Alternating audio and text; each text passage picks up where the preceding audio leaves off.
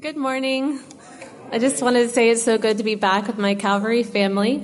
For those of you who don't know me, um, you might know my grandpa, uh, David Albury and Jeannie Albury, or my parents, Richard and Andrea Albury with Camp Bahamas Ministries. It's been about two years since I've been up here on the podium. Um, two years ago, I was sharing about my journey to South Africa, about to leave. And since then, I've been over there for 10 months and been back for 10 months, um, just raising money and awareness for the ministry that I've started called SONrise Sisterhood, which is what I'm going to share with you guys about this morning. But I just wanted to say thank you so much for your prayers and your support while I was over in South Africa because it really carried me through. Um, a lot of the kids would say, Can you please tell your people in Jamaica to pray for us? And I'd always try to tell them it's Bahamas, but they never would get it right. So I'm still trying to work on that. But um, while I was in South Africa, I was at the eastern tip, which is at the very bottom, about seven hours from Cape Town. Um, I was working in the townships doing ministry and I was working under the local church doing VBS programs, um, running holiday camps. It was really neat because for those of you who know Camp Bahamas, I was actually implementing their program over in South Africa in the townships. Of course, I had to tweak it culturally, but it's just so cool because I really saw God's hand full circle and his love just transcends um, all cultural barriers. And it was just so neat to be able to apply what you're doing here in the Bahamas over across the world across the world. So that was really neat. Um, and while I was there, I was really just praying, God, what is your purpose and what do you want for me while I'm in South Africa? And do you want me to return? And he kept just showing me the need for discipleship. There's so much need in South Africa, and it's really just, you know, God, what is the specific plan that you want me to do? And while I was there, he just kept revealing a need for discipleship. We did a, a, a camp for girls. It's called Daughters of the King and we had about 20 girls. Out of those 20 girls, 11 of them had been raped before the age of 10, which is really emotional for me because it was just so sad because I know these girls and their names and their faces. And that's why I'm up here today. And I'm an advocate for these girls. And, you know, God just really put them on my heart and said, you know, this is why you're here. And, you know, to be able to just be um, Jesus' hands and, and feet in these girls' lives was the biggest thing that, you know, that was the reason I was there all along.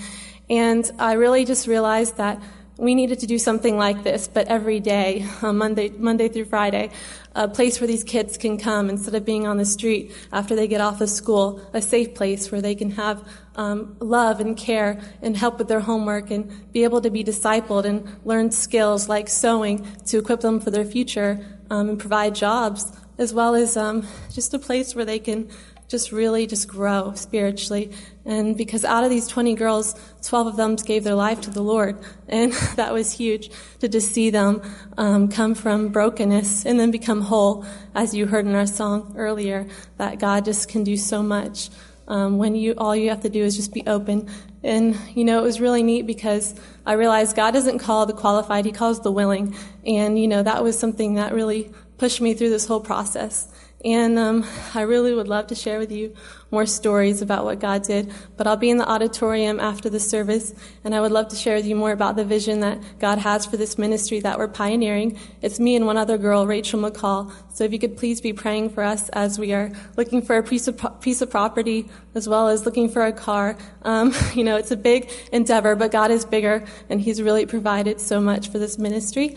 I'm going to have a video um, about to show in a minute where you can see a little bit about the area and the people and what we were doing. And at, in the auditorium after the service, I'll be selling um, some guava cake for those of you who like guava as well, as well as some t-shirts. So please just um, enjoy the video and thank you so much for your prayers and just please keep us in your prayers as we go back in two weeks. Thank you so much.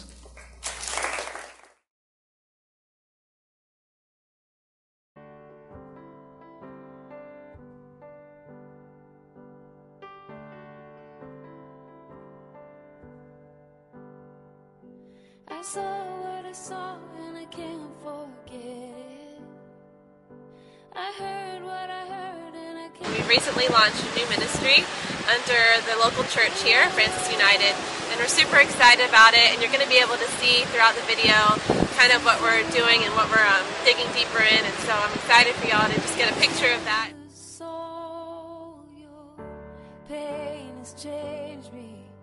Your dream inspired your face.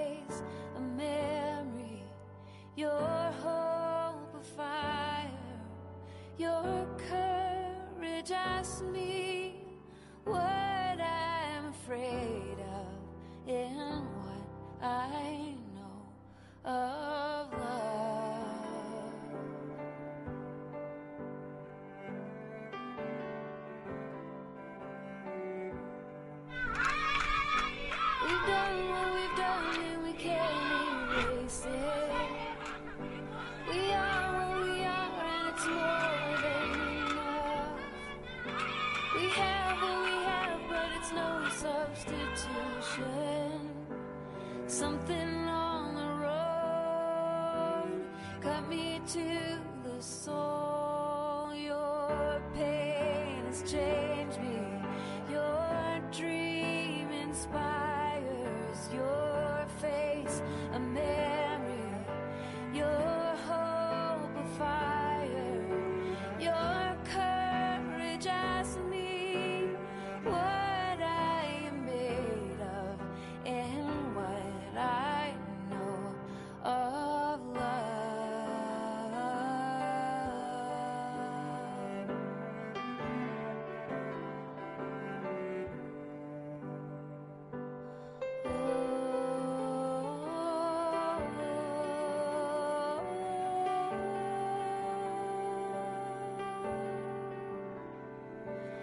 say what I say with no hesitation.